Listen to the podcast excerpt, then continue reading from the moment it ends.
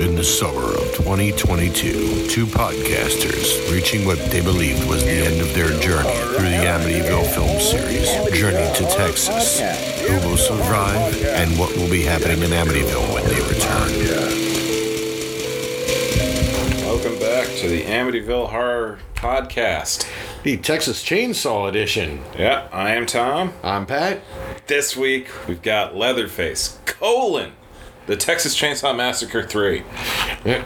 Uh, this is four years after the previous one, Yes. uh, so not nearly as much of a jump, but also, Look good. oh, um, also no Tobe Hooper in that. Yeah, no Tobe Hooper, and uh, this begins, or, or this is uh, a good example, or another block. Cut this. And actually cut this this time. Yes. Uh, but this uh, th- this begin this is probably the earliest installment of the 90s trend of uh, horror movie franchises being sold off because nobody gives a shit and New Line Pictures buying them.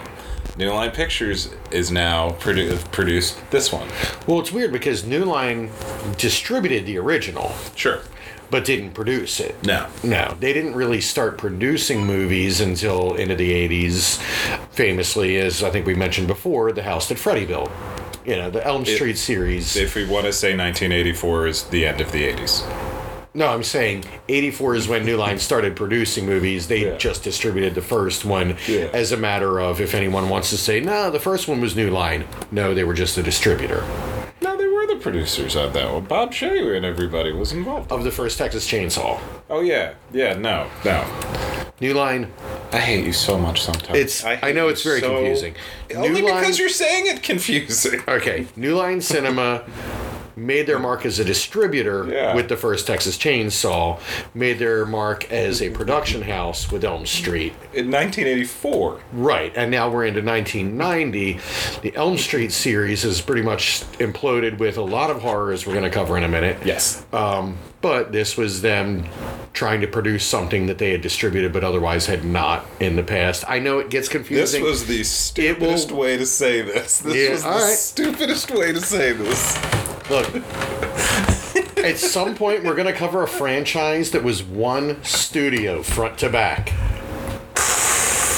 Although, actually, looking at the things we're considering, no, we're not, are we? Even Nightmare on Elm Street is Platinum Dunes for that last installment. But that's just one installment. I know. I'm just. Yeah. But I'm just saying. Yeah. And if we did Friday the 13th, it just went Paramount to New Line to Platinum Dunes. Yeah. So the simple, straightforward thing that Patrick was trying to say was that New Line Pictures produ- uh, is producing uh, from start to finish Texas Leatherface, Tex- Leatherface colon Texas Chainsaw Massacre Part Three. Previously, they had distributed the the original movie back in the seventies, But not the second I one, which they are- God! But in the middle, in between the first one and the third one, New Line developed quite a reputation and success for producing several horror movies, which did not include number two. Correct. I'm gonna punch you in your face. Oh, we're going to have fun getting through this one. God damn it, man. This podcast is imploding much like horror did the year before this with 1989. Well, you know, in, in terms of like return, uh, not in terms of number, because in 1989 there was just a shit ton of horror movies. That's that's the thing. A shit ton of them because horror had been trending really hard, so Oh, yeah. they were cranking out just about everything they could.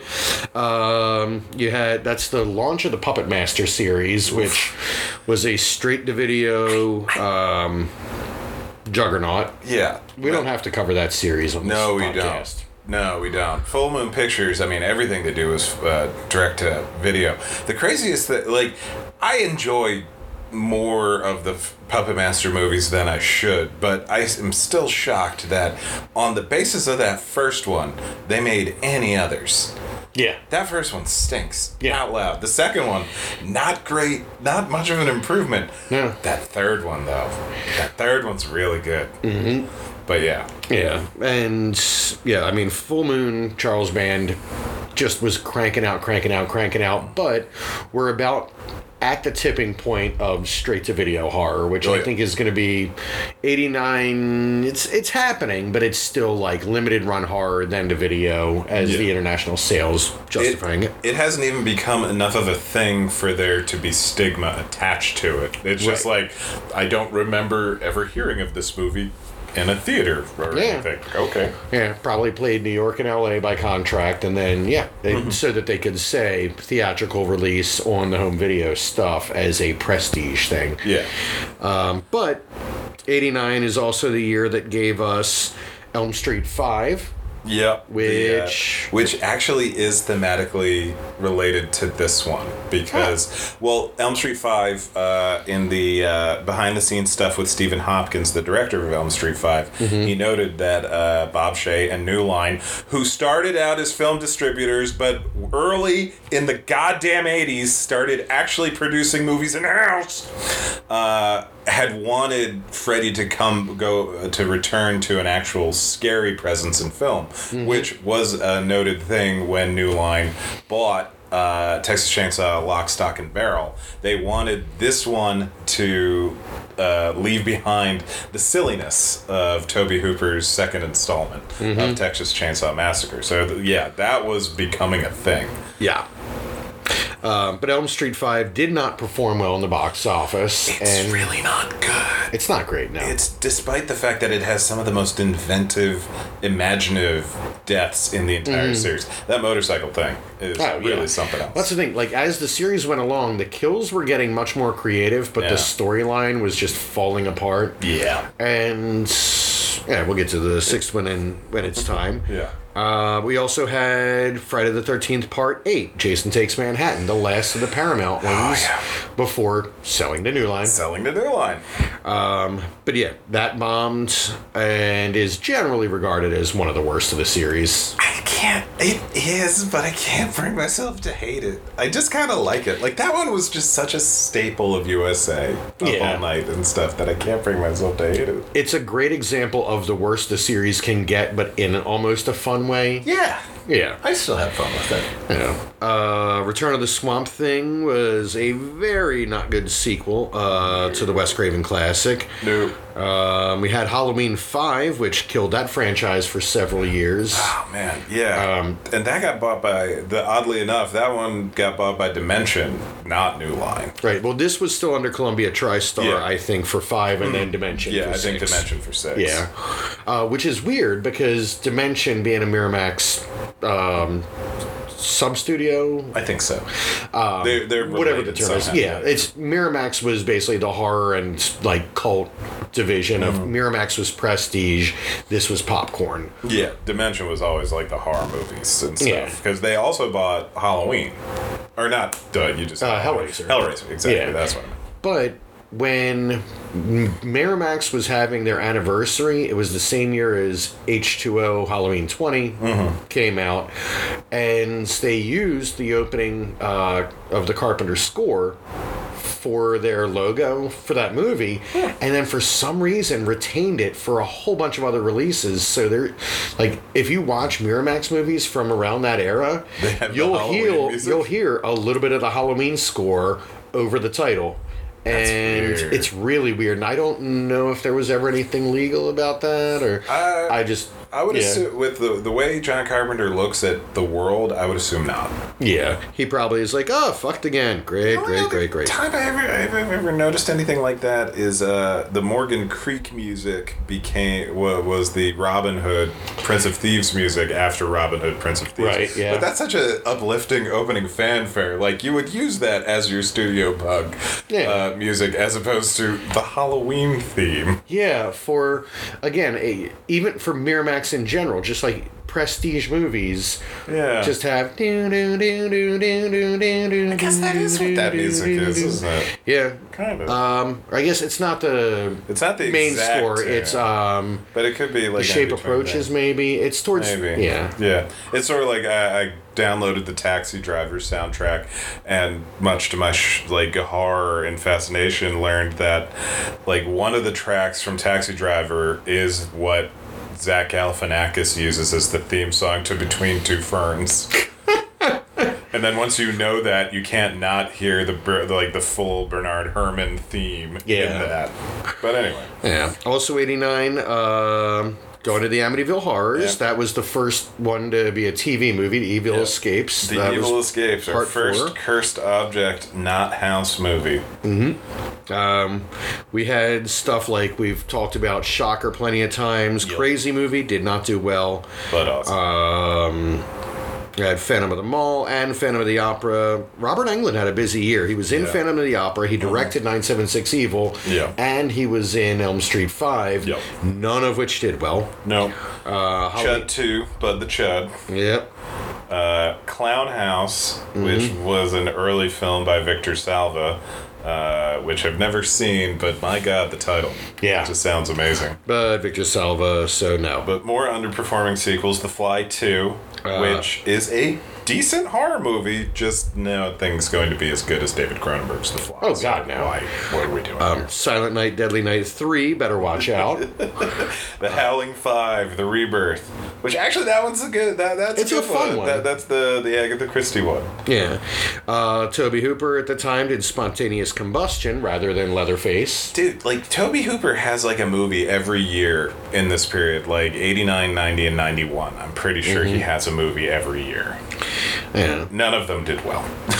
Yeah. We have like fun ones like Sleepaway Camp 3, which is way funnier than it sh- like 2 and 3 are hilarious. Those movies are good times. They Like, are- two yeah. and three. I kind of like more than the first one. oh, I absolutely do. Like, um not even ironically, I think they're just better movies. Which, Yeah. don't get me wrong, Sleepaway Camp was a good, that's a good example of nobody knows what they're doing, but they've got money and a location, so let's do a thing. Yeah. And the thing turns out pretty good. it's it's it's an insane movie. If you haven't seen it, it's kind of a horror staple for, you know, Yeah. when you're getting deep in the woods horror. But a lot of people stop at the first one because 2 and 3 for the longest time had a reputation of being Yeah. terrible because they're very different. Yeah. And Um, they're openly comedy. dude, the to S- Sleepaway Camp 3 the first time I watched it, I couldn't believe like the opening with the garbage truck and everything, and then like after everything comes to a crashing halt, it all the whole big like crash and explosion and everything lands in front of a wall, and in gigantic graffiti letters, "Angela's back," and I started clapping at my television because yes, yes, yes, we're doing this. Yeah, and they filmed two and three back to back. Yeah. And the writer for both of them uh, is a staple of the Christopher Guest movies. Oh yeah, yeah, yeah. You were saying. Yeah, uh, under a pen name, and I'm uh, Michael Hitchcock, I believe, is his name. Yeah, yeah, yeah, yeah, yeah. The, Yeah. Uh, par- in a Best in Show, uh, Parker Posey's also brace-faced husband, Right, Who met yes. in a Starbucks, but like, From the opposite side of the street. across the street from Yeah. each other. But also, we get like so we start getting some like weird prestige type stuff. Like uh, Pet Sematary came out this in '89. Yeah, there was Um, there was the weird spot where Stephen King movies you had your prestige ones like Misery and Stand by Me and basically anything that um, Rob Reiner was overseeing Mm-hmm. were the high end, but then you had a lot of like Pet Sematary was middle of the road, like it had money to it, but it wasn't money into it, but they don't know. They don't trust any of the people involved in it. Exactly. Like they're still worried that it's more schlock than uh, They know they're on the getting studio. money back on the name, Exactly. but we don't know that we need to put any money into it. yeah, and it's a full novel as opposed to like Graveyard Shift, Yeah. which comes is based on a short story very loosely. But we get like Tetsuo the Iron Man, the Oh, yeah. Vampire's Kiss, Warlock the first. The first Warlock saw in the, I saw the first two in the theater, and then the third one did not play. No. Toxic Avenger Part 2 and 3. You want to talk Uh, one about year. Ma- ma- made at the same time, like ridiculousness.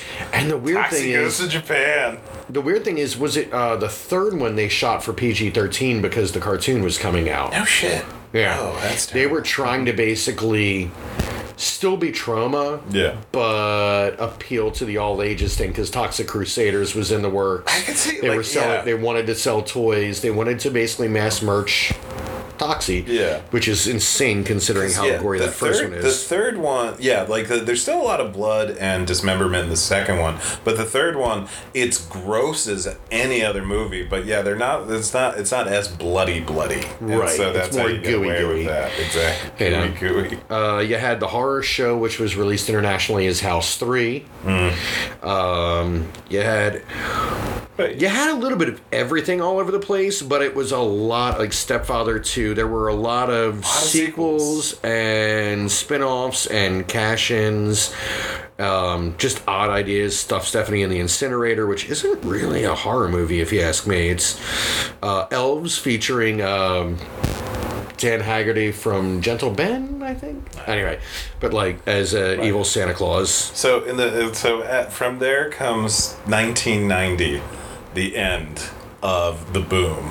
Mm-hmm. Because like we get uh, Amityville Five, the Amityville Curse, uh, Basket Case Two, more sequels. Like we Mm-hmm. are working on the things that we know have made some, uh, some Yeah. money in the past. And Frank Henenlotter only did Basket Case 2 to be able to get the budget for Frankenhooker, which it. was also 1990. Mm. He basically got a package deal. Frankenhooker and Basket Case 2 are awesome.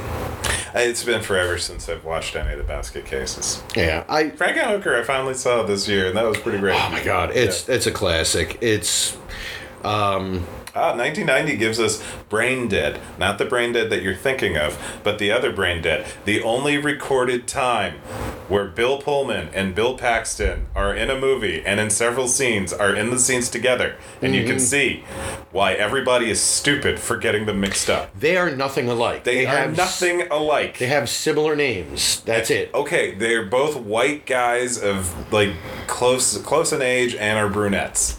That's But you have Paxton 90% of the time plays a bad guy. Yeah. Pullman 90% of the time plays a good guy. exactly. Not right there. Yeah. Same. But more sequels. Bride of Reanimator. Two different movies called Buried Alive. One of which I can say is good. Um, you have on the studio side two different directions. Um, but one of the big ones is they're trying to do matinee monster movies because we had talked about how the 80s Yeah. started steering you away from scary horror movies. Uh-huh.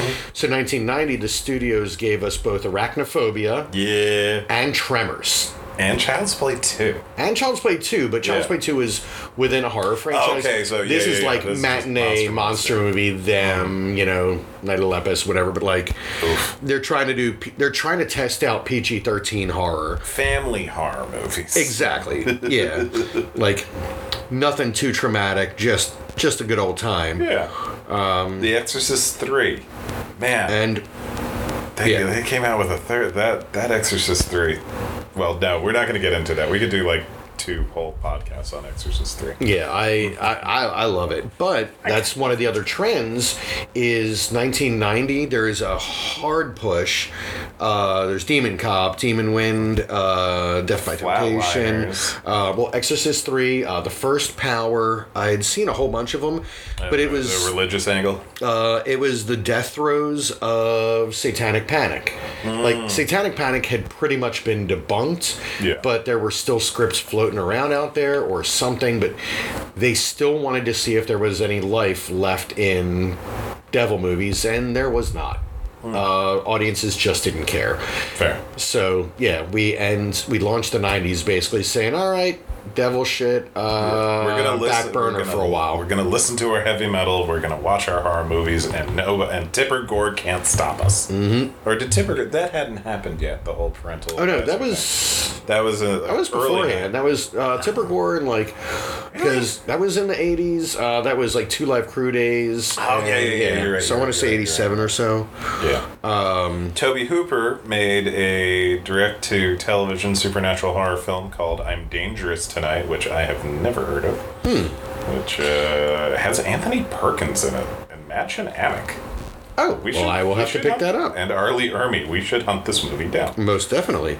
I bought a vampire motorcycle. That movie is hysterical. I, I love would it. hope. I love it. It's Ah, yeah. I suggested it for Mondo, but the uh, reaction was generally, "I think this is too good. Like it's it knows what it is yeah. and it works." Gotcha. Um, it. But But also Jacob's Ladder. Jacob's Ladder again, Prestige, and like it was a, like a Prestige miniseries. Yeah. So Oh, big you've got your good king and your bad king going on parallel tracks. Maniac Cop 2. Uh, the best of the series by far. I love Maniac Cop 2. It's a near perfect movie. I just haven't seen third. Uh, I'm ready to. Uh, I'm more than willing to back you up because Maniac Cop 2 is amazing. Yeah, I- I and just- three's a lot of fun, but it's the weakest. yeah, that's fair. Um, But man, man, like 90, we've still got like Misery comes out, Nightbreed comes out, not the Tom Savini, Not a Living Dead. Mm-hmm. yeah, Predator. underappreciated Mr. Frost. Um, there's a Well, I, I think Mr. Frost is appreciated exactly the right amount. Hey, I Mm-hmm. I, love be- Jeff Goldblum too. He's in the movie for 20 minutes. right, but I just I think it's a good movie. I think I think it's a good movie. Ah, gotcha. All right. Well, I enjoy it. But yeah, like so. Prom Night 3, Psycho 4. Mm-hmm. Still, we're doing Um, Silent Night, Deadly Night 4. Sleepawake, Slumber Party Massacre 3, Sorority House. Predator Two. Um, there's Rockula on again the camp side of things. But basically, Xtro 2. The only Uh, thing more horrifying than Xtro is Xtro plus Jan Michael Vincent. we got Sorority House Massacre Two and Slumber Party Massacre Three. Um, basically, they're just trying to get anything out there. Does not matter what it is. Is it a is it a good title? Is it? It's back to the old Roger Corman days of Who made his last movie in that year? Frankenstein Unbound is the last time Roger directed- Corman directed a movie. Ah, gotcha. So maybe I don't know, maybe that's symbolic thereof, but you're basically cashing in on like names like Stephen King, Predator, Tales from the Dark Side, um, or crazy concepts like the you know is fueling the straight to video boom that's been going. Yeah. But theatrical horror is just dying on the vine. It is like people aren't people aren't scared of the things anymore. Yeah. it's like you can only be scared of the same thing over and over again, like Mm-hmm. so many times before you don't. You're not just not going to go. You're, I'm not going to pay a movie theater money to not be scared of a thing. Right. And it's more about how many effects can we throw at this? How how much can we wow the audience? And they forget scares almost entirely in that Yeah. era. And here we have Leatherface, Texas Chainsaw Massacre 3, which I have seen before. Mm-hmm. Uh, honestly, is trying to walk this tightrope mm-hmm. between everything. It knows it needs to have like big set pieces, but it also wants to get back to the you're on the you, you take the wrong road in Texas and every your life turns into a nightmare sort of shit. Mm-hmm. And in the middle of all of that, this the prettiest prettiest person in any horror movie ever. 1990s Viggo Mortensen. I forgot he was in this. Yeah, the she the, the main the main actress uh, I forget her name, but she's the She Wolf of London. Uh, wait, remember that show? No. She Wolf of London. No. Oh, it was it was a early '90s horror TV show that was about you know a, uh, A She Wolf of London. the She Wolf of Yeah. London. God damn it! Why am I? Of course, because it's under Leatherface. It's not under Texas Chainsaw Massacre. Monster. Uh, Kate Hodge. She was also, I think, other than She Wolf of London and this, the biggest thing is she is the female lead in Rapid Fire, uh, the other good Brandon Lee movie, Right. Not Showdown in Little Tokyo. No. which is a good movie, but I would not describe it as a Brandon Lee movie. Well, he only had four to his name, so I know, but yeah, no, I know, I know. I just, I don't like that he has an extended dialogue, uh, uh, like a couple of lines of dialogue where he's describing Dolph Lundgren's junk in Envy. Fair. Yeah. Yeah. I somehow like this feels less dignified than being in a movie with Ernest Borgnine called Laser Mission, Yeah. but only only just. yeah. But yeah, so this one was directed by Jeff Burr and written by David Day, J. Schow. I, I know his name from things. Oh, well, he co-wrote uh, The Crow. Oh, okay. David J. Schow, yeah, so that's, So- that's big. Uh, Jeff Burr. Do we know Jeff Burr? Oh, well, from more sequels. Well, Stepfather 2, Mm-hmm. uh, Puppet Master 4 and 5, Pumpkinhead 2. Dear God, they made a second Pumpkinhead. Oh yeah, they did. Yeah. Oof. All right, but But yeah. Um, and then we were going to talk because the next Texas Chainsaw is a couple years away, right after horror has pretty much died. Well, let's talk Uh, about that after the movie. We can do that. Okay, Yeah. where horror goes after this came out. Exactly. All right, Because yeah. we can talk, it'll, it'll it'll make more sense after we talk about what we see in this one. That works for me. So yeah, Yeah. we'll have that to look forward to afterwards. Yeah. Um, we'll be watching this on the YouTube uh, because we timed this poorly and HBO Max finally took it off of HBO Max. Yeah, That's but New Line is owned by Warner Brothers, who owns Yeah. HBO. So It's it'll gonna probably come be back back, soon enough. Yeah. But all right, talk to you in a sec.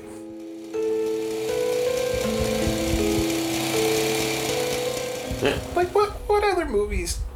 Th- This has a, this has this has the '90s horror movie franchise feel. Yeah. It's an entry in a horror series where they didn't want to conclude it. No. They didn't want to answer anything. They just wanted to give us some some of what you've liked so far, but not take any big risks. Let's just kind of stick to what's been working. Yeah. Except it didn't pick what's working because it wasn't in the style of the first one, at least. No, not visually, not plot wise. Um, it was mainly just trying to not be silly like the second one, Yeah. but it wasn't its own thing at all. It, and it was silly in different ways. yeah, it was unintentionally silly. Yeah. But you don't hate it. Like, you know, like, I, I wouldn't go as far as to say this is a bad horror movie. Like, it has enough Yeah. stuff going on in it that's kind of fun to watch. It's fine, but fine. it's Applebee's. Like, can't really say the food at Applebee's is necessarily bad. No. It's just not what you ever are in the mood for. You never Yeah. say, "Man, I could really go for Applebee's tonight." I mean, other places do that bloomin' onion. You know? So Yeah. Mm-hmm. you can get it at other places that have better food in addition to the bloomin' Yeah. onion. There are places that specialize in the kind of food they have, and that's the kind of place I like to go to. I like to go to your mom and pop like sub shop or um, It's like the person that's like this movie is for the like like the original Texas Chainsaw Massacre is for the people that have gone around and hunted down the good local pizza shop. Leatherface Texas Chainsaw colon Texas Chainsaw Massacre 3 is for the person who says my favorite uh, pizza place is Domino's. right. It is pizza. It is pizza. It's the same in every city we go to. Yeah. I know what I'm getting. Um, it's that's um, that episode of The Office where Michael goes to the uh, New York meeting, and he's like, "Oh, an authentic slice of New York pizza," and he's standing in front of Sbarro's. Yeah. It's that. Which sucks because I do like Sbarro. It's fine, but, But it's not. Oh, no, if New I were, but pizza. yeah, oh yeah, yeah, no, no, And no, if- no, yeah. It's just one of those. I do like Sbarro. I miss Sbarro. I miss pizza. But anyway, so Texas Leatherface colon Texas Chainsaw Massacre three. I'm sorry, people. This is a running gag that me and my buddies developed uh, when Batman v Superman colon Dawn of Justice came out because Mm-hmm. it's just like, nope, that's your title. That's the title that we're gonna say every time because this is so pompous and ridiculous. And especially for his supporting a character as Leatherface is in this. Mm. Like he's he's not the main character. He's just there in the scenes as Junior with the rest of it. No, you- you're absolutely right. But it does scream of, uh, no pun intended, of New Lines trying to, you know, rebrand, like rejigger the whole franchise, rebrand it. Uh, people, like, no longer will people have to ask the question, well, who is in the Texas Chainsaw Massacre? We are, we're rebuilding everything around our monster. And that's what everything's going to be about. Except that in the movie they didn't. No, no, they didn't. No, that was a marketing choice, not a filmmaking choice, because it's just more Texas Chainsaw. Leatherface has almost an entirely new family in this. Yeah. Um, the only carryover is Grandpa, who is probably dead. Like he doesn't move at all. No, no, he's he's really dead. Yeah, and he the- may or may not have died in two, but two doesn't count according to this one. Two does not count according. They reference it with the Saw's family, as you pointed out. yeah, it's kind of weird. Like they really like the the one of the better, one of the great lines from the second one. There's a bunch of really great moments in the second one. Is uh, uh, Drayton, the head of the, the patriarch of the family, is uh, putting it to Leatherface to choose between, you know, murdering Stretch or having sex with Stretch. And it's like, sex? Well, nobody knows. Sex or the saw?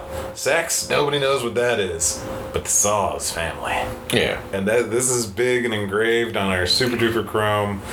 Uh, like super chainsaw, saw. yeah. yeah. This this out of nowhere present to Leatherface. Uh, just Unearned, because, yeah.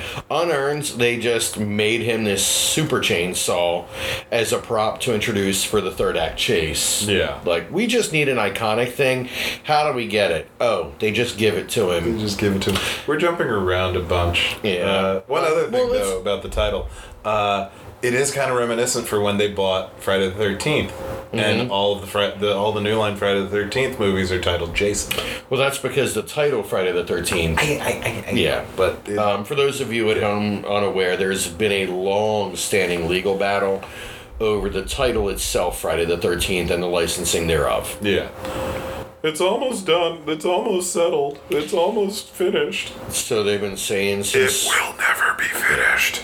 We're never getting the thirteenth Friday the Thirteenth movie. yeah, Or not in our lifetime. We'll see. We'll see gun uh, gun control legislation first. oh wow, Yeah, I that's said a it. bold call. I said it.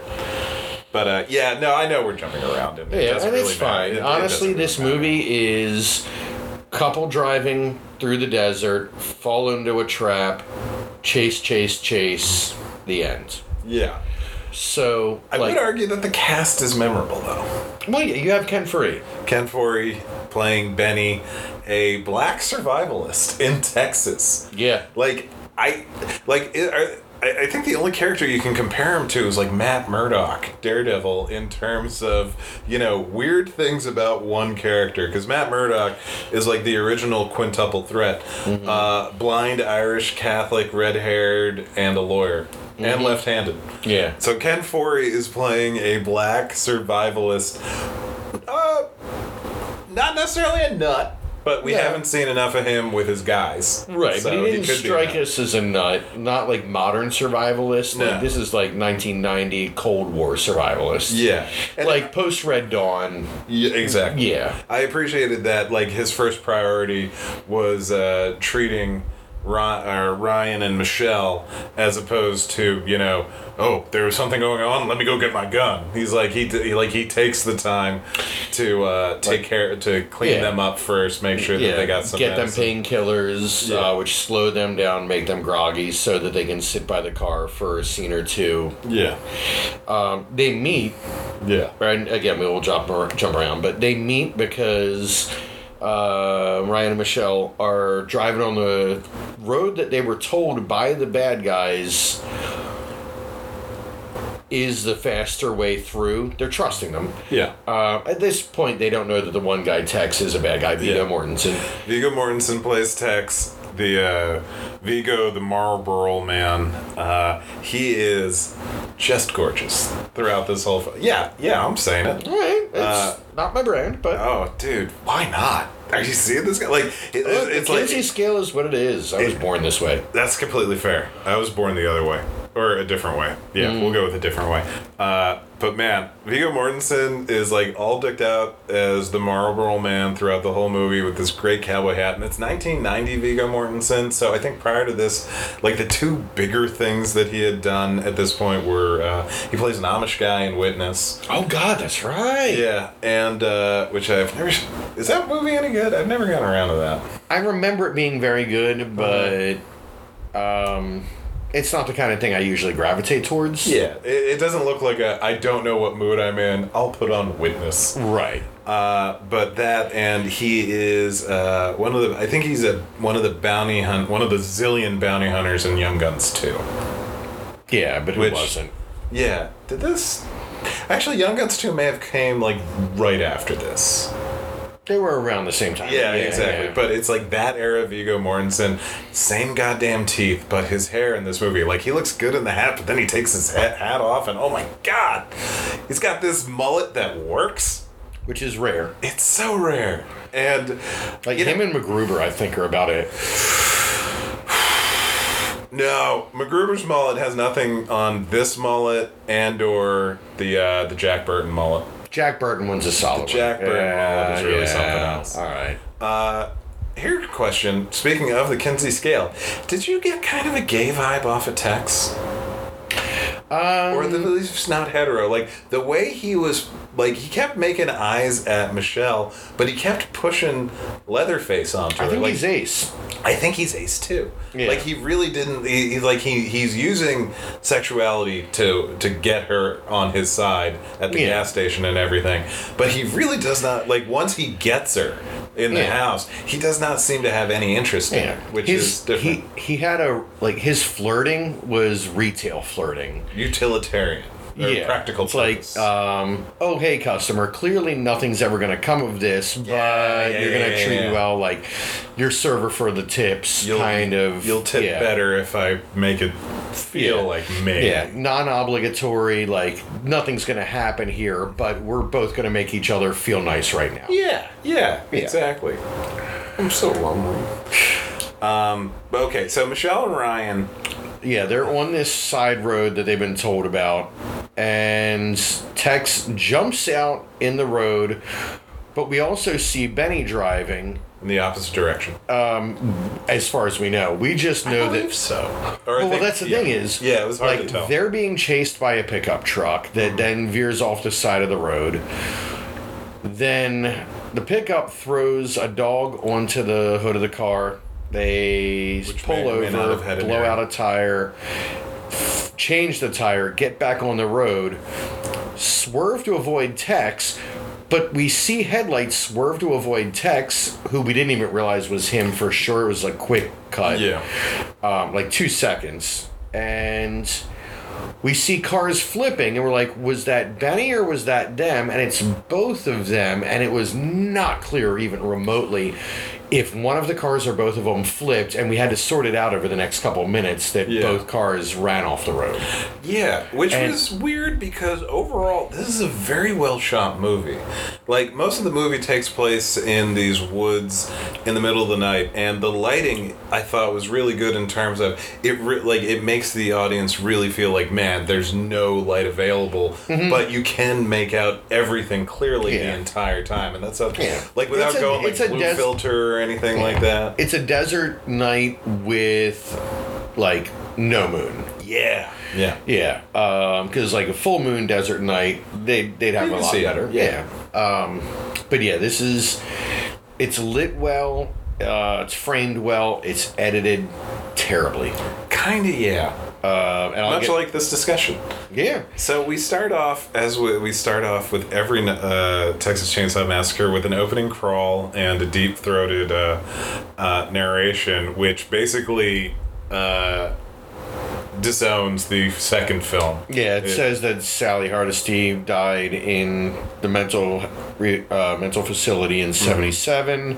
and only one member of the Sawyer family was cat was arrested and put in the gas chamber. And if we go by the original movie, there was only one guy left. Uh, the who the character that we in the second one we call Drayton Sawyer, but Right. you know Yeah. in this one they call him W. E. Sawyer.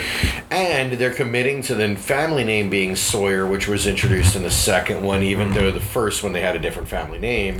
They did, didn't they? They Hewitt. did. It was Hewitt. Hewitt. The yeah. family name was Hewitt. and the second one, Sawyer was the name they picked to stay in hiding. Yeah. But now Sawyer is the family name, so Mm-hmm. it's acknowledging and getting wrong that detail of the second one. Yeah. And like also losing sight of the fact that Hewitt is a cleverer name. Yeah. Because Sawyer, like, obviously saw. I get it. Uh-huh. Hewing something means to cut the cut the thing off, Right. which that's kind of a funnier name. Mm. And Subtlety is subtlety was not a thing in '90s horror. no, God, no, nope, nope, nope, nope, nope. But so then then we get it. We we get uh, rapidly introduced during the credit sequence to this other group of people that are being murdered by the Sawyers. We'll get to them later. Mm-hmm. Like the first shot is just a hammer swinging and a girl screaming yeah, and a body being dragged and another one running off. yeah. and uh, Leatherface working on another face. Hmm. Uh, then uh, and we get intro the credits, which introducing Kate Hodge. Yeah. as uh, Michelle, the She Wolf of London, and uh, R. A. Mihailoff as Leatherface. With a, what did you think about the hair situation for Leather in this one? Um, top to bottom, not nuts about this Leatherface.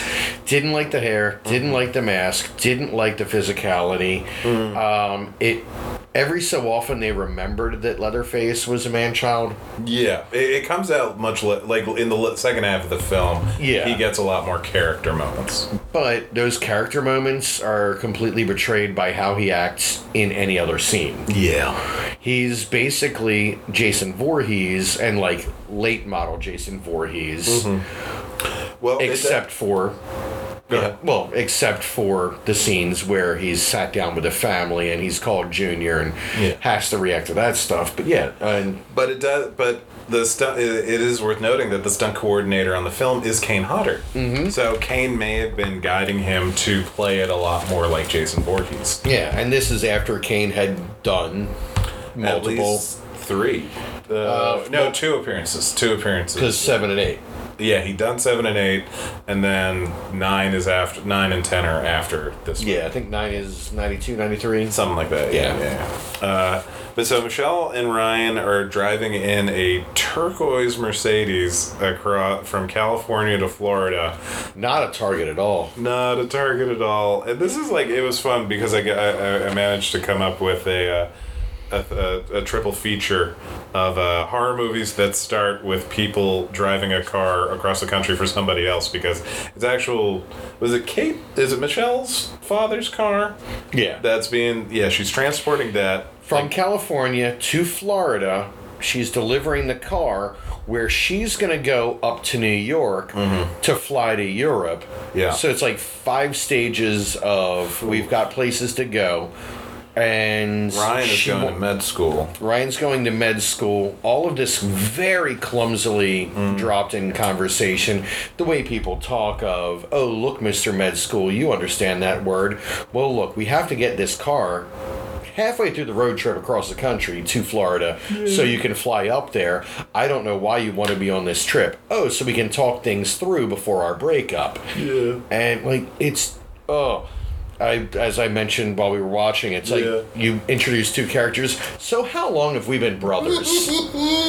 like seriously, not people don't talk like this. no they don't yeah. Actually, you know, if you want a good comparison, like this exact that this exact scenario and or like uh, showing the relationship between these two characters is much better done in Jeepers Creepers. Like Yeah. you get everything about the brother and sister in Jeepers Creepers and their extent, a bunch of their family dynamic as well. Mm-hmm. Much more artfully done. Yeah. But you know, the price of it is the writer director is a convicted pederast. Yeah, so standard disclosure, don't watch the Jeepers Creepers movies. Victor Salva can go fuck himself. I know, but I really like those movies. Yeah, I'm just I know. Yeah. Um, but yeah, clumsy exposition uh, with the occasional drop of oh, so they hit an armadillo. She can't kill it with a rock. Yeah. Uh, she says sorry, little guy, but can't do it. Hands the rock to Ryan, who can do it. Well, he's studying to be a doctor, so you got to be prepared to kill things all the time. Exactly. It is But- also worth noting that Ryan and Michelle are wearing the exact same outfits, but in different colors. yeah, because 80, late eighties malls. It's really something because they're wearing like they're baggy pants. They're not like full on parachute pants, but they're not. They're, They're not, the jeans, silk parachute pants, No. but they're like the the the parachute pant like shape cloth out of khaki. Yeah, yeah, yeah, yeah. Out of khaki. Uh, Michelle in kind of a light purple. Ryan in a light blue. But they they both have like a, uh, like kind of a cardigan Mm-hmm. over shirt thing or a button down shirt over top. Like of a extras in a Robin Sparkles video. Dude, they look like Power Rangers. They Oh, looked God. like Yep, Power yep, Rangers yep. to me the whole time. But also, they have amazing white high tops, which uh, white high tops are the height of fashion for me, at least. But Mm-hmm. Yeah, but she, as she's not able to kill the armadillo, she says, sorry, little uh, guy. "Violence is no answer to violence." Mm-hmm. Message: I wonder if she will change her mind by Mm-hmm. the end of this. Are you establishing a character beat? Exactly. Are we establishing anything with this dialogue every time? Every time.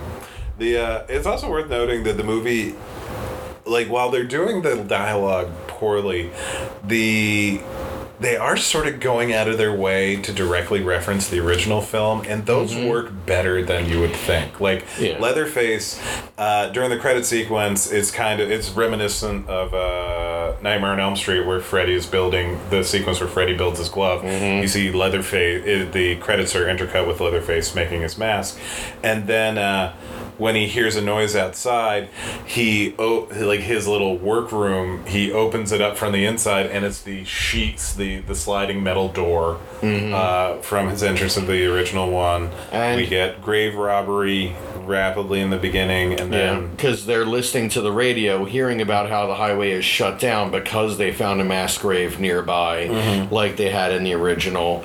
And then when you get to the grave site, bunch of officers are pulling the bodies out for an extended effects sequence. Doesn't really add to the plot. but K and B was was doing the makeup and gore Mm-hmm. effects, so we're gonna let K and B do whatever the hell they want. And it looks it, It looks, looks really juicy. gooey and gross. Um, and it's some of the effects that they left in the movie because uh, when I was talking about the editing, one of the huge issues is that they had to cut some of the gore bits, which they didn't shoot alternate takes for. So It's when there's a kill, choppy for Yeah. lack of a better word. it's instead of being scary, it's a bunch of jump cuts around what they had to remove, and it just ruins the moment every time.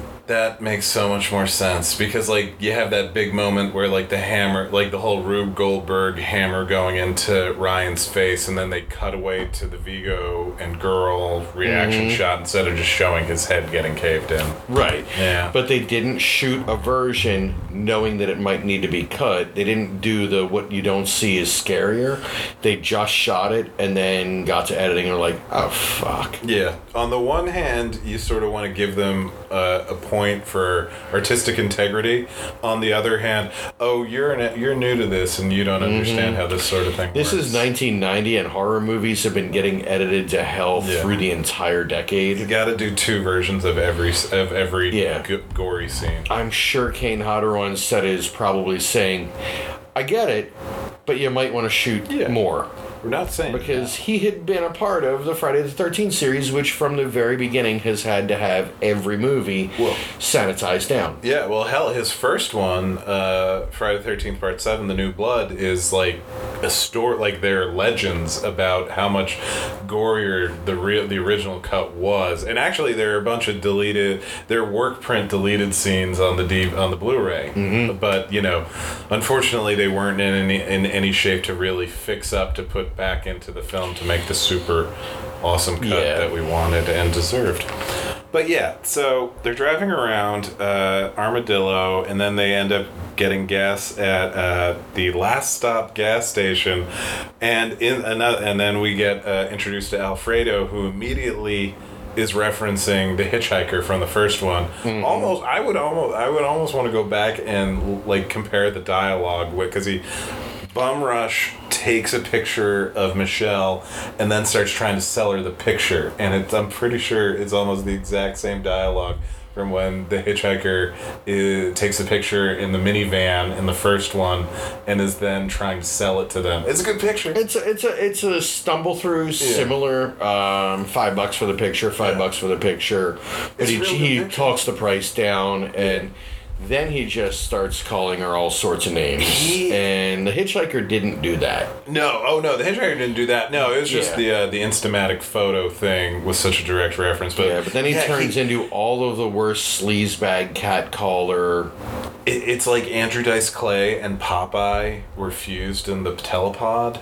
wow Dude, he is just muttering profanity under his breath, just like Mm, muttering Popeye. sexist misogynist God, he's so gross. gross gross gross And this is all before like he looks through a peephole to watch her pee. Mm-hmm.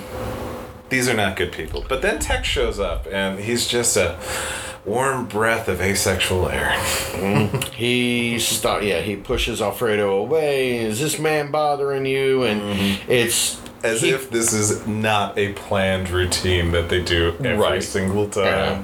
like So he doesn't good. say. like at first you think he's just a hitchhiker, although mm-hmm. the hitchhiker from the first one, so should have been a clue. Mm-hmm. Um, but he's I don't know. He's defending the couple and telling them they should go on this alternate route, uh, the road they're trying to go on. He's the rope. Yeah. He is the rope in this routine. Like Alfredo is the obvious, oh, I'm disgusting. Then that's going to make anybody that shows up and is not muttering sexist profanity under his breath seem like, oh, look what Yeah, he's well, you're giving you. more of a hero than that guy. Yeah. Um, and he points out on their map that the road that they should take isn't on the map they have because that map is from 1973. Yep. The year of the original. And this road is yeah. a new road. Yeah. And it's not sus. Yeah, not at all. Um, You know what you call the person that finishes last in medical school? Doctor. fair. Ryan is not that smart. So uh, things escalate rather quick. Like Tex is trying to get uh, a ride. The uh, Ryan doesn't want to give him a ride. Things escalate quickly in terms of all of a sudden out like when once Alfredo is caught peeping, he busts out of the gas station with a shotgun, driving them away, and then shoots out their back window. Yep. Then turns and shoots at Tex. At which point we're told Tex got dusted, but he dove to the ground Yeah. and he was shooting over his head. Like, it's fairly clear. I was kind of hoping that that would pay off at the end. Like when Alfredo shows back up at the pickup truck and she's got him dead to rights with the shotgun. Mm-hmm. I was hoping he she would pull the trigger and it would be like some sort of like a blank or like maybe a rock salt thing that wouldn't actually Yeah, like one shot's good, second shot's. exactly. But Um, but yeah. also we needed to end the movie. Oh, absolutely. But yeah, so a lot So- of high speed uh, in the dark chases. Yeah, driving around, driving around, get back to the point where the two cars swerve away from Tex, run off the road, which now hinges the plot on the amazing coincidence of Ken Foree Yeah. being there Which is at all. I mean, we. It's just yeah, it's just It's convenient. It, it is like it's definitely weird uh, in terms of Texas Chainsaw Massacre because the casts of these movies, te- like in the previous two, were very small, and we they they tend to be together. You know, like even Lefty and Stretch arriving at different times, they are together on the thing, and the only other character is LG.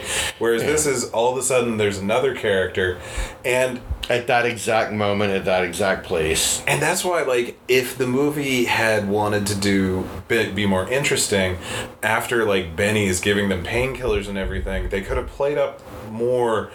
Is Benny on our side or is he on their side? Yeah. sort of thing. Yeah, they did none of that. They did not. Um, so then Benny gives them painkillers. He wanders around. He finds the girl from the beginning who has been hiding in the woods for a week. Um, this is the middle of the desert, uh, except there are woods and there is a swamp. Yes. And I, I can't. In Texas, I can't- there's swamps. There are swamps, I'm sure, in Texas, but based on literally the rest of the geography of what we see in the daytime, It's all There's no swamp. It's all desert. And It is mountains. super desert. So I really like. Uh, also, we we forgot to mention that the truck that is terrorizing them has like uh, taxidermied skins on the front. So Yeah. it's also a leather-faced truck, which I appreciated. But uh, another missed opportunity I thought here was like Benny runs like the the the the last survived the final girl of the credit sequence saves Benny like gets him out of the way, and you could have done a whole lot more with the idea of, oh no, being the final girl doesn't always mean you get away. Like Right. she's the final girl. She is the one that is surviving longest. She has still not gotten away. She is still there and like trying to live and not getting away. And then she gets killed anyway. Yeah, she just gets picked off arbitrarily to Yeah. move forward and to have a kill for pacing's sake. He meets her because um, he's trying to get his car flipped back up, and the tow truck shows up from the Last Chance gas. Yeah, with, Um, which are driven by uh, a hook-handed man named, that we would later learn is named Tinker. Yeah. Um, Tink. and Tink has set up a whole bunch of road flares. Too many road flares. Way too many road flares. Saying he's going to help. And so Benny goes back to his truck. He's like, let me just get one or two things set up. And he's loading a machine gun. And he just needs 15 seconds. And as it's counting down, finally Tink just throws on his headlights, reveals that he's doing this, and just barrels the truck forward, smashing into his Jeep. And Benny drops the gun and rolls down the hill and rolls and rolls and rolls. A lot of rolling. It's like Nightmare on Elm Street Part 6 when uh, John Doe is falling down the hill. Right. Um, but he finally rolls, lands at the bottom, pretty much at the feet of Leatherface. Yeah. Again, huge fucking coincidence. That one I'm going to go with a little less coincidence since Tink drove him into that direction. Right, but But yeah.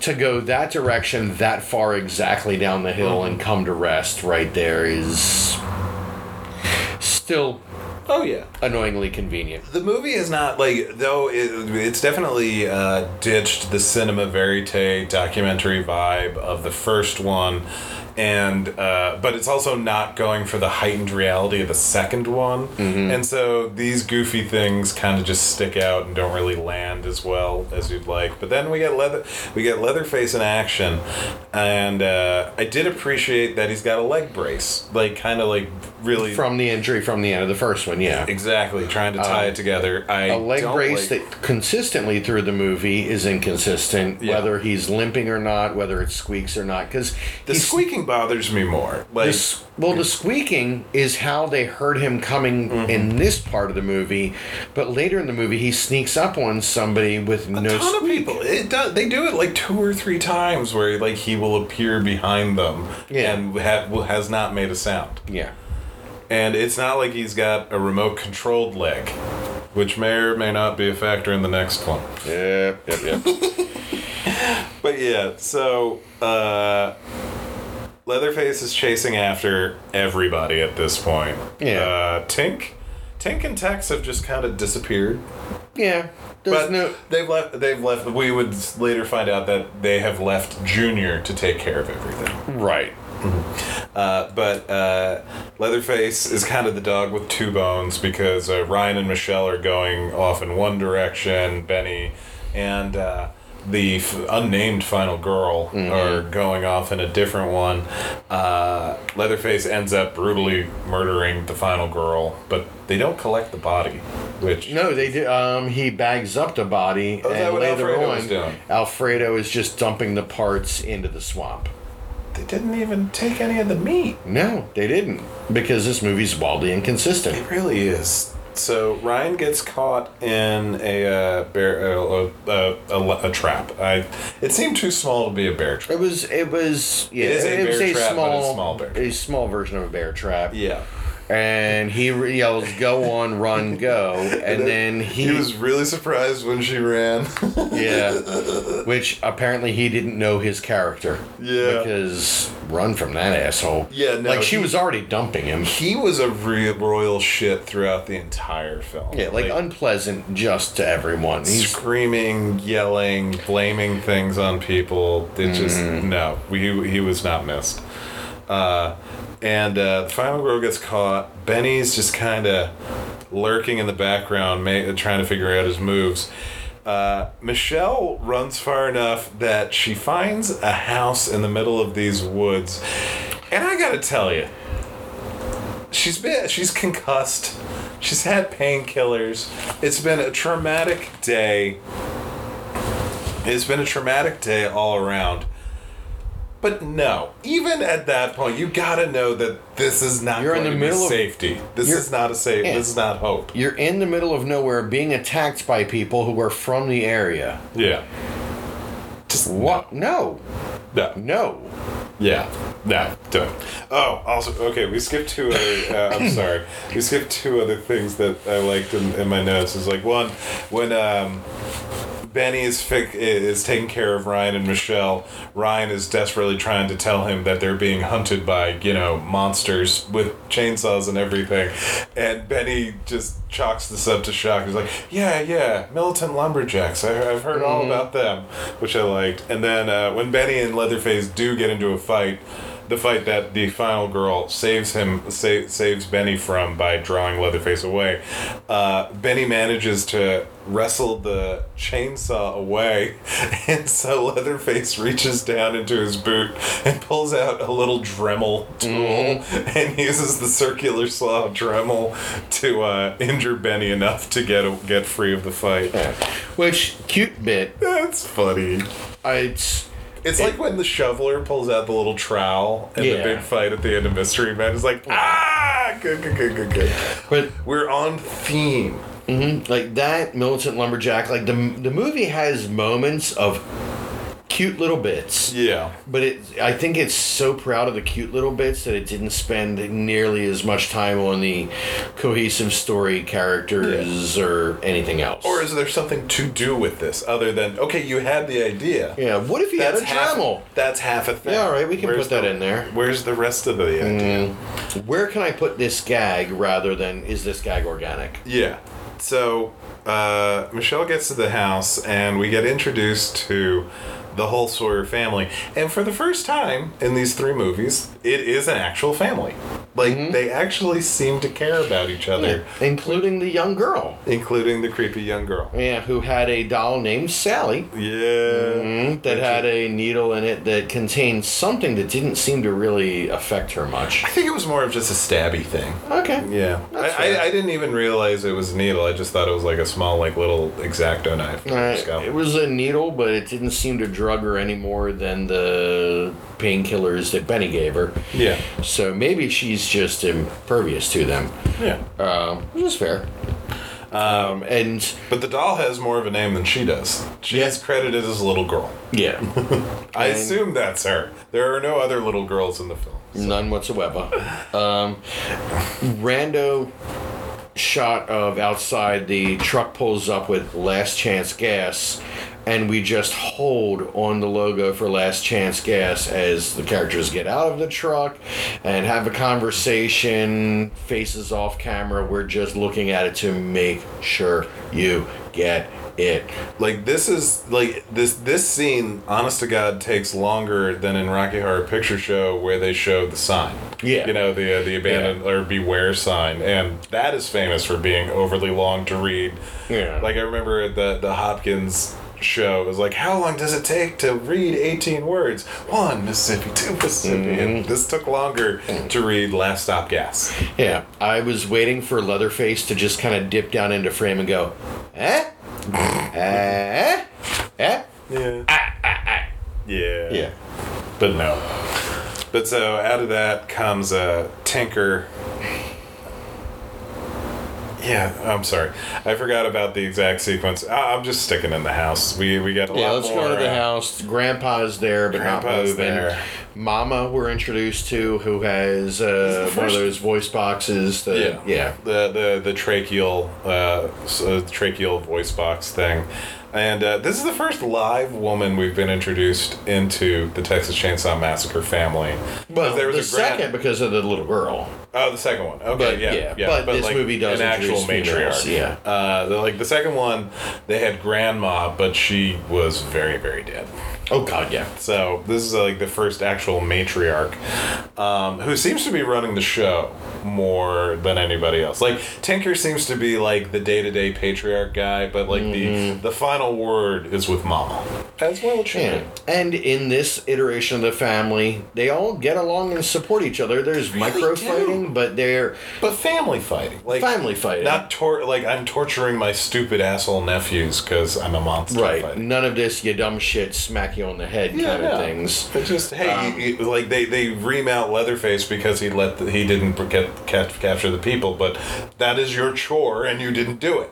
Right, and they give him guff, but they still let him have his new chainsaw. And when um, Leatherface had found a Walkman. yeah Walkman, and uh, Tinker throws it into the oven, and Leatherface basically forces him to reach in and grab it out of the flaming oven, and Mother is saying no, no, no, and Tex is like no, no, let him have this. Yeah. Like The there, there, there are a couple lessons to be learned, and she, you know, so they play family and let make sure that everybody understands how they hurt each other. Yeah, and this is honestly the best part of the whole movie is this weirdo family dynamic.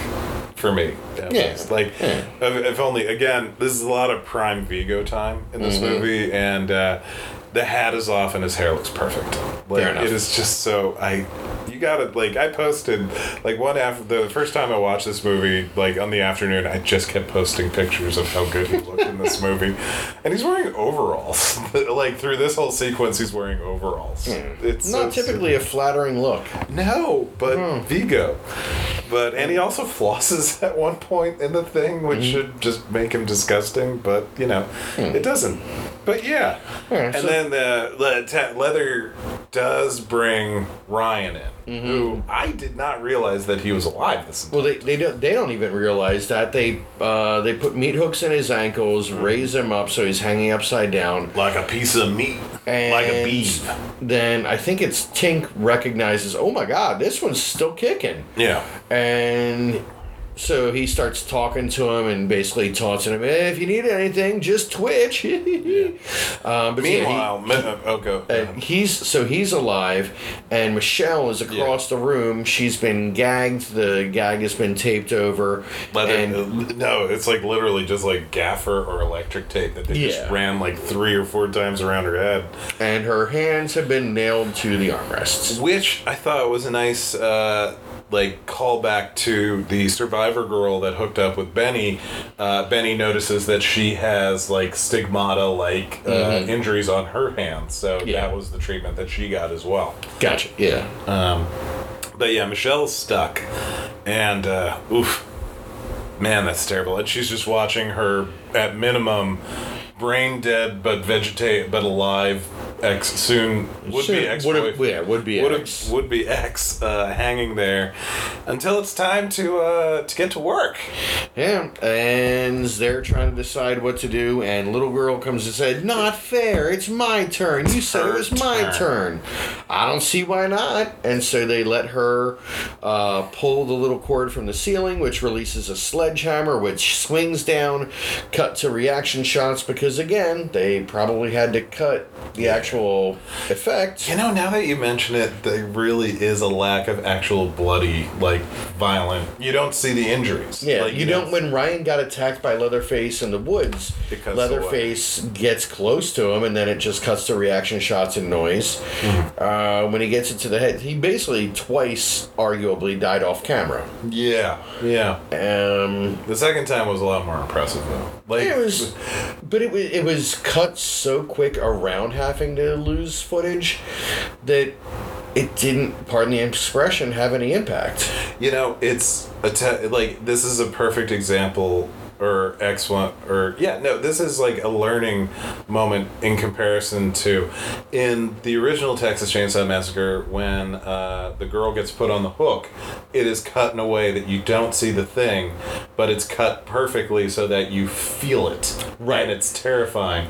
whereas this is just it's poorly edited and so it ha- it does not have the same effect at all. there's there is no yeah there's no impact to it. There's no resonance to it. It's just well that happened. Okay i guess i guess that happened. Yeah. Like Well, well, you see the after effect, like you see the his head, like the hammer in his head. well, it's like kind of next to it and the head is bleeding and they're Oh, yeah, yeah, getting no, no. blood out of it Yeah. but by that point it is aftermath. It's not a shock moment. Yeah, oh, yeah, yeah. No, Um, yeah, there's nothing to make you go ooh it's sort of like in misery you um I've seen the thing. yeah I've seen that. Yeah, in the hobbling sequence, everybody believes that you see so much more than you see, but you Mm-hmm. don't really see it. You see the before, you see the swing, you see the aftermath. Yeah. But you don't actually see it. Same with like the psycho shower scene. Exactly. It's like there's so much like they time it and cut it in such a way that they it the implication is even scarier than the actual thing you see. Right. This movie completely misses all of that. Which is a shame because again, in the first one, this Mm-hmm. was one of the best moments. Like ever, like you never see her put on the hook, Mm-hmm. but you see you it, you know she's on the hook. Yeah, because they were shooting, understanding that they would have to edit things. They know they knew that they couldn't show much. Yeah, yeah. But so then they set their sights on Michelle, and at this point, finally, Benny decides to make his move. Benny had made it to the house as well, uh, at minimum before Ryan gets his head caved in. Uh, he was getting close. he actually, had, we he had found his machine gun and uh, found Tink dropping the body parts of the final girl in Alfredo. the swamp. Oh, oh, Alfredo, right. Yeah. Sorry, Alfredo dropping the body parts in the swamp of the final girl. Mm-hmm. And Benny comes up with the gun, basically says, Yeah, like, how many of you are there? Like, tries to get information. He's not given, so he smacks him with the butt of the gun, knocks him in the swamp. No real reaction, just bubbles, and he doesn't surface, and he moves on. But Alfredo, in the middle of that sequence, in a movie from 1990, well beforehand, calls him OJ. Yeah, And uh, like you had pointed out, like OJ O- is OJ a well-known athlete, and like you know, Naked Gun movies and all had that. been in at least the first Naked Gun and the Towering Inferno. Right, but it's just weird watching this movie after the fact Yeah. that they made that joke. They specifically picked OJ over other celebrities. Yeah, no, that's fair. That's fair. Yeah, like But- if he'd have said Tony Todd, the two of them get confused by a lot of people. Oh yeah, They are well. they are like horrors, uh, African American versions of. Well, you could have said like uh, Bill Paxton, Mean Pullman Joe, to bring it back. you- or or Mean Joe Greene may have been a better Right, like yeah. example. You know, in, Yeah, in terms if of have like especially somebody had a in can of Coke and a jersey. People still don't know who Tony Todd is, let alone Ken. Damn shame. I agree. I'm just you know, it's a pop culture thing, but it's like. It's no more or less weird than like when the World Trade Center pops up in movies before you know the World Trade Center was destroyed. For me, at least. Yeah. It, it just it didn't. I, I I don't disagree with you. It just didn't really grab me. It just I, it just struck me as an oddity. Yeah, it was more just like, oh, funny. But uh, but yeah, Benny had made it back. Benny had made it to the house, and we, we got to see. He was spying on Leatherface as Leatherface was working on his speak and spell, or this little war, this little His computer. activities. Yeah, his will. alphabet soup lesson, and he kept getting the wordle wrong, where it was showing a picture. Uh, I think you Of a got it, clown. of a clown and five dashes. five dashes and he just he re, like at least six times types in f o o d and gets the wrong answer noise. Yeah, because we all know clowns are not food; they taste funny. yeah exactly. It should have been funny. Yeah. but so benny finally like as uh, the girl is about to die benny finally starts shooting up the place. And immediately gets Mama with three across the chest. yeah Uh, gets, fi- gets like th- gets Tex in the shoulder. Tink get loses three of the fingers on his good hand and loses an ear and I think gets shot in the torso. I as think well. so. Uh, Grandpa gets hit in the face, and dust blows out. Yeah. So I, I'm pretty sure Grandpa was just dead. Grandpa was probably just dead. Yeah.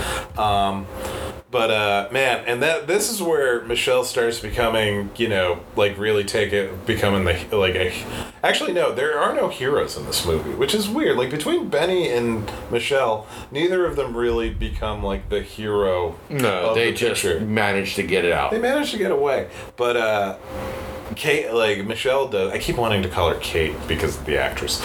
Uh, Michelle pulls her arm, her hands out of the nails. Like she does not, she, because of the way her gag is, she can't really bend over and pull the nail out. E- Even if that were feasible, you know, it's hammered Right. in there, so it, Yeah, it may not and it's a great effect when she rips. Oh, she just pulls her ha- arm hands up, and like the nails have pretty solid heads on them. They're Mm-hmm. like it's definitely wider on the way out. It's brutal. Yeah, I'm thinking it was probably like attachments to the top of her hand and then spring-loaded nails under, so when she lifted, Yeah. they would pop. But it looks great. It looks great, and she has the for the the foresight to grab a knife as she's like busting out of the place, and uh, Yeah, the little girl runs away, but basically, the it's just the little girl, Junior or Leatherface, and Tex at this point. Mm-hmm. Uh, Te- like yeah, like Tink just kind of just dies. It's weird. Yeah. But anyway, uh, Leatherface runs off. Ru- Actually, what the fuck? Okay. Oh, Leatherface gets in the car, the truck. Yeah. Okay, Because Leatherface drives now. Leatherface drives it. Hey, Michael Myers drove. Right. But they at least had a line about that. How did he learn to drive? I don't know, but he was doing pretty well last night. Exactly. Something like that, yeah. I mean, he operate. You see him operate technology, and he has a supportive family. True. He may have, in the 17 years since the previous incident, learned to drive. So uh, he he gets in the car to drive after uh, Michelle. Uh, Benny and Tex have a fight, and. Uh, I love it. Like Benny, like they're they're fighting. Uh, Tex has an axe. Benny has a, a gun, but he's I think he's out of bullets at this point. Yeah. For some reason. Yeah, the not- gun clicks. And Yeah, yeah. he's not shooting. He's like, uh, why couldn't you just left alone? Left us alone in Texas because we were hungry. What, you don't like pizza? And Tex goes, I like liver and onions and pain. and just starts swinging, fighty, fighty, fight.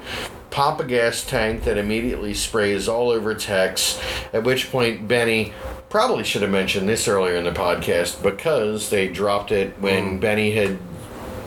After he saves the final girl, Yeah. um, they share a cigarette and she gives him her lighter. Because for she- reasons. Because she knows she's not going to make it. Yeah. I mean, she Right. just does. Yeah.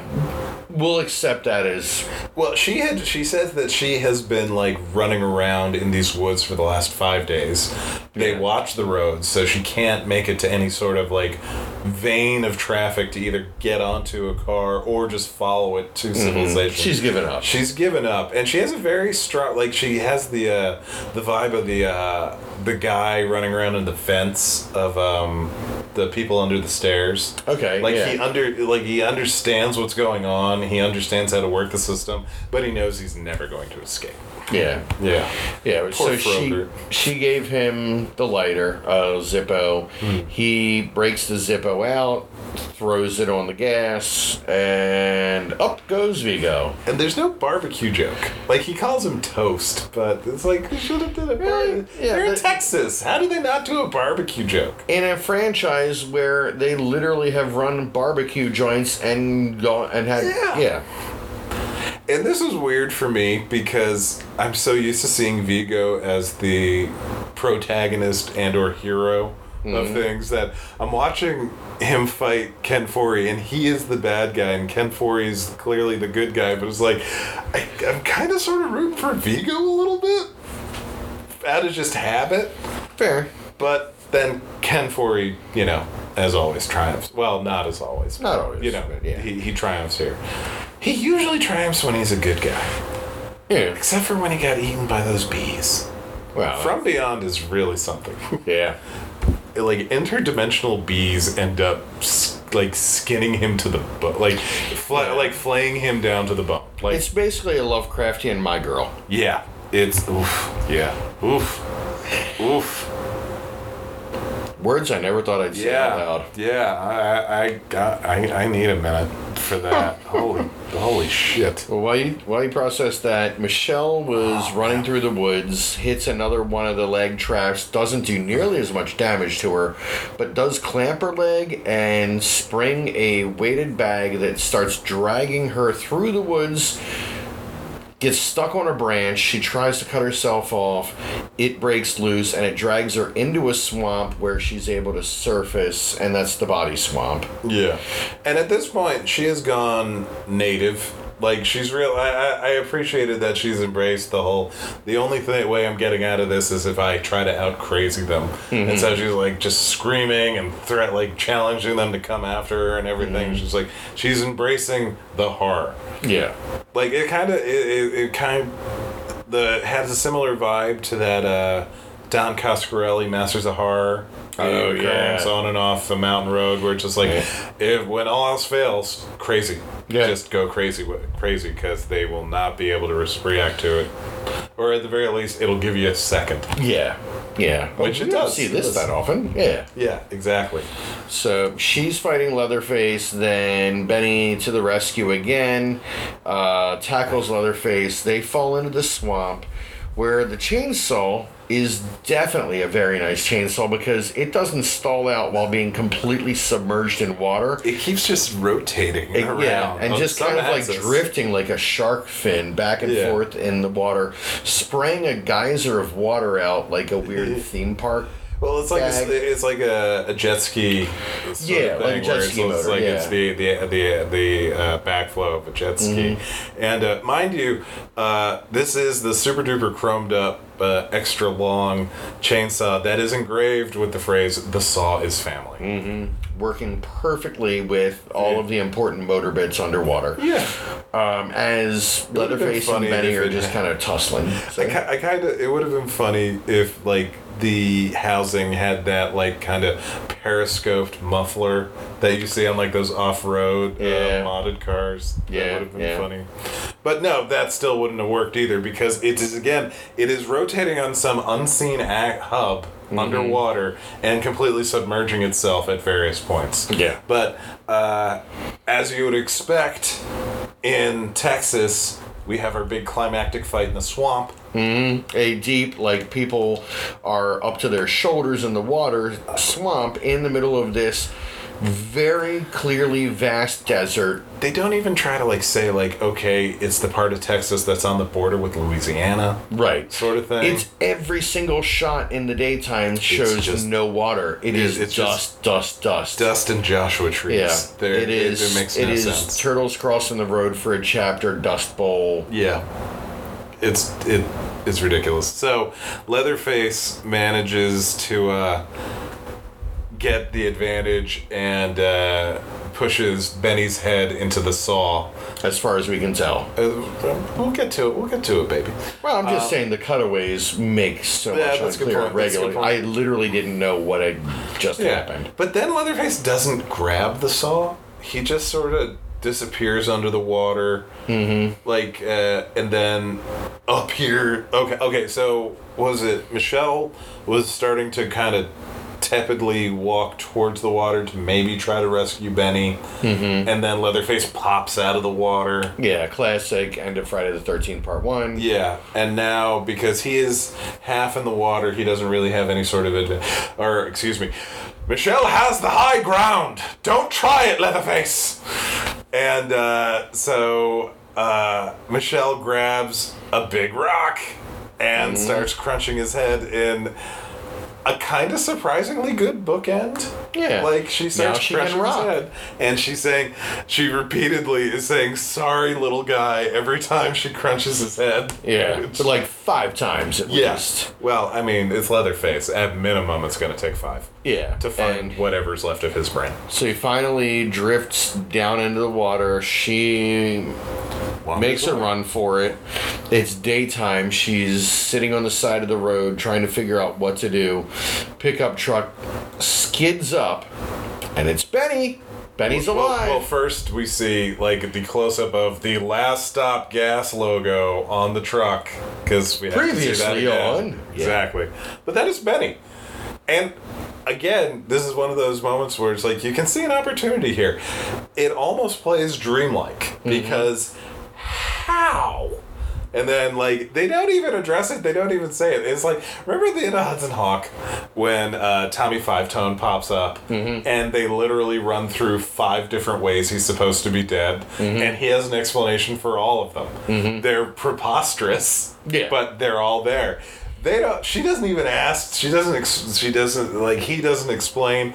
The only thing you get is that when he turns in profile, he has a gnarly scar on the side of his head Mm-hmm. but no explanation for did it just not go in that far did you pull away did you Yeah. manage to do anything no so he gets her in the Like, truck you're alive. You bet I am. yeah Or something like, or like, you know I again, am. it Like, feels like this is a dream Or like this was a last minute reshoot and they had an ending that didn't work and they're like, well, let's save Benny just cause. that's that's fair that's fair but it's in a way that doesn't make any fucking sense. no and it doesn't strengthen the movie either Not even remotely. so betty goes to get into the car and guess who's still alive Alfredo. Mm-hmm. And we get like a five minute cat and mouse around this pickup truck between uh, Michelle and Alfredo until she manages to shoot him with the shotgun, as we talked about earlier. Mm-hmm. And uh, then she gets Benny into the car because, I mean, between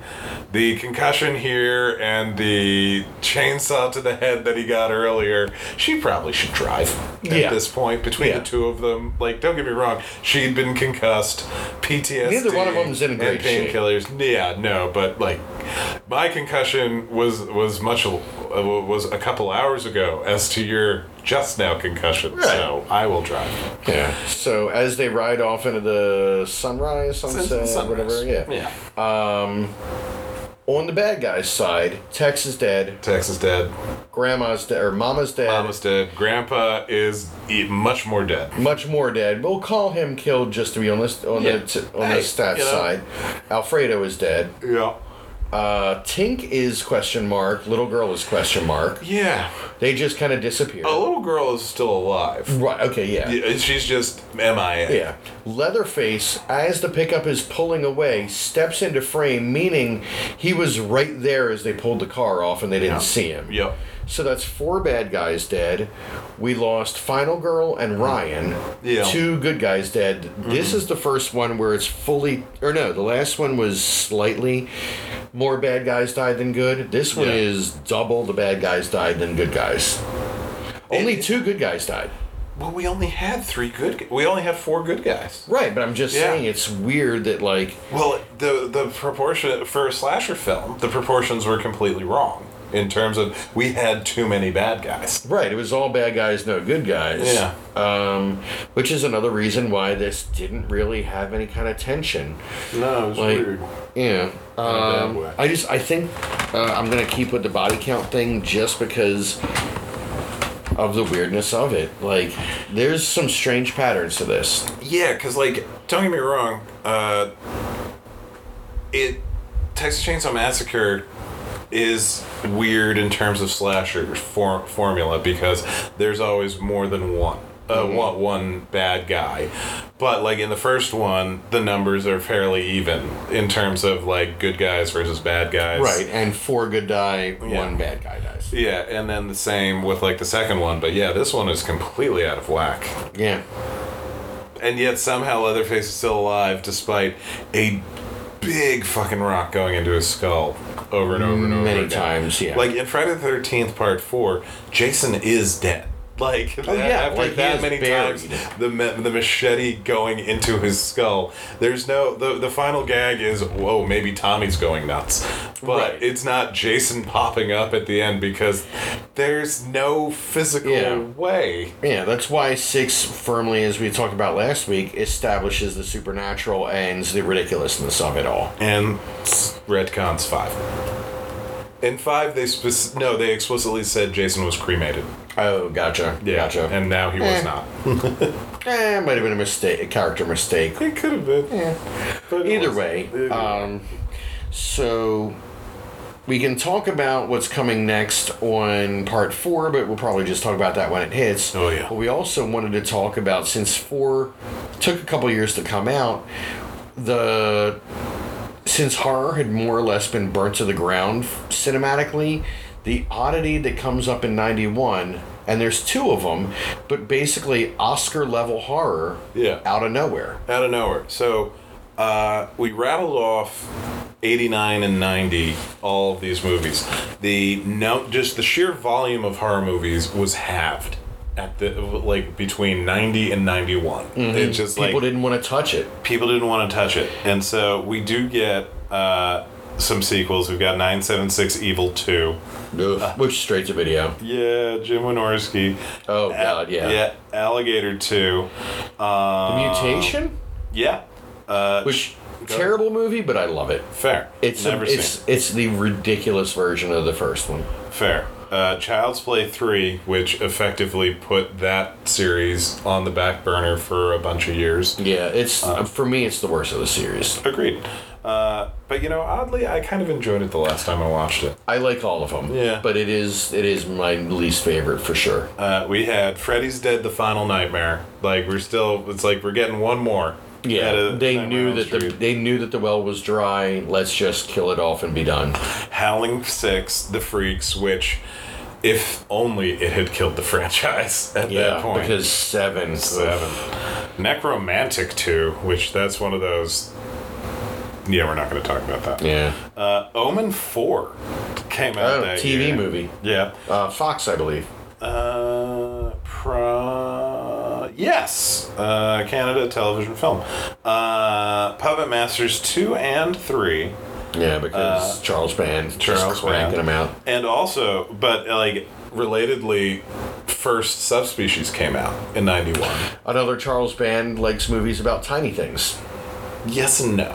Right. Uh, it's no, honest to God, it really is like good, like a good, weird, different type of vampire movie that has two little things running around just to appease Charles Band. Like Basically, yeah. you could tell that it's you, like Ted Nicolau was for like had to put these in, otherwise Charles wouldn't produce it. yeah. But uh, also Silent Night, Deadly Night Five With Mickey Rooney. with Mickey Rooney, Witchcraft Three. I don't know. Uh, let's not count the witchcraft movies because there's like, it's not Amityville level, but there's I think like 16 or 17 witchcraft movies, and no, Uh, just no.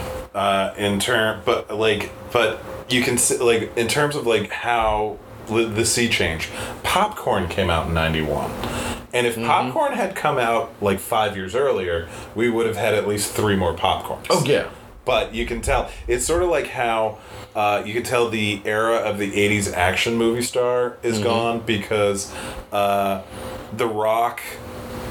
Uh, Jason Statham and Milla Jovovich did not become the biggest movie stars ever. Like The Rock kind of is now because he embraced the humor and just being delightful. But like The Rundown and Walking Tall should have made him the biggest stars. Absolutely. And Scorpion King. but it just wasn't the time for those movies It yet. wasn't the time anymore, and that's what and popcorn, yeah, popcorn was just after the window where that could have been an absolute classic. yeah, and, it is, I mean, it's it a is- great movie. It is a great movie, but um, and also you get Wes. Uh, we get weirdness in terms of uh, Wes Craven making the people under the stairs, mm-hmm. which This was like a buddy a up with. movie. Yeah, It's a buddy up with Shocker of I don't know what to do, so let's just do the crazy shit. yeah, which was the right, which definitely was the right choice Mm-hmm. because both of those, those movies are incredible. But across the board, most of what we have named did not do well at no, all. no, not Like, at all. Bomb, bomb, bomb, bomb, bomb, bomb at the box office. But then we've got our two examples of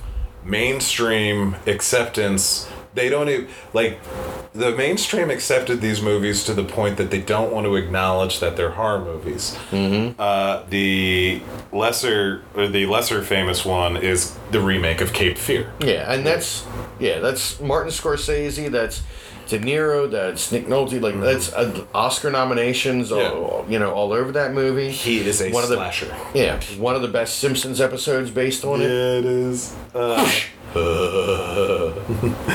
um, but yeah, but that's just a horror movie. Like every moment of that movie is terrible. Yeah, it's a horror movie. it's just a horror movie, but it's not a. j- But they But- made it Robert De Niro instead of Kane Hodder. Yeah, and they called it as with the other one a thriller because thriller. you didn't want the word horror associated. Like horror was just shameful again. Yes, and the biggest one, the thing that like people like, I talked to my dad about this today, and he's like, "Is that a horror movie?" And I was like, "Yes, The Silence of the Lambs." Is a horror movie. It is one hundred percent a horror movie. Any movie that has two characters that you can directly relate to Ed Gein is a horror movie. Mm-hmm. There are people being skinned alive in this Yeah, movie. it is far more graphic than horror movies we've watched. It's it's it's way bloodier than Texas Chainsaw Massacre. yeah. More people die than any given one of these that we've watched so far, I believe. On top of it just being icky. Yeah. It's a horror movie. It is. It's sca- Did it scare people? Is it gory? It's a horror movie. Yeah, and it's not just oh, we have a we have a thriller or a drama that has like extra gore and everything. The gore is part of the reason of the movie. Like you could argue that like a lot of the stuff that Buffalo Bill happens off camera and you see like graphic stuff of a dead body, and all of that is well and good until you see uh, uh the other not Pembry, the other uh, police officer strung up in like the big angelic moment i- Yeah. at the end of Silence of the Lambs. It's just that's a horror movie, and it won Best Actress, Best Supporting Actor, Best Director, Best Picture. It has not happened before or since. Yeah, a horror. Um, Shape of Water is Actually, debatably yeah. a horror movie. I mean, it is, a, monst- it's a monster. It's movie. a monster movie, which yeah, that puts it as a horror movie. Yeah, So yeah, but we'll go with it that. still stands out It- as a rarity. But the entire family can watch The Shape of Water. Right. Like children can watch The Shape of Water, with the exception of like two scenes. Yeah. Like that are you know Michael Shannon. Well, boobs and Michael Shannon's fingers are Right. really the only parts. But there's nothing about the monsters. But yeah, it's actually st- yeah. Okay, kids can't Anyway. watch it. There's too much sexy times. I'm sorry. Yeah. Um. But that that's that's separate from the horror Yeah. discussion we're having. It's yeah.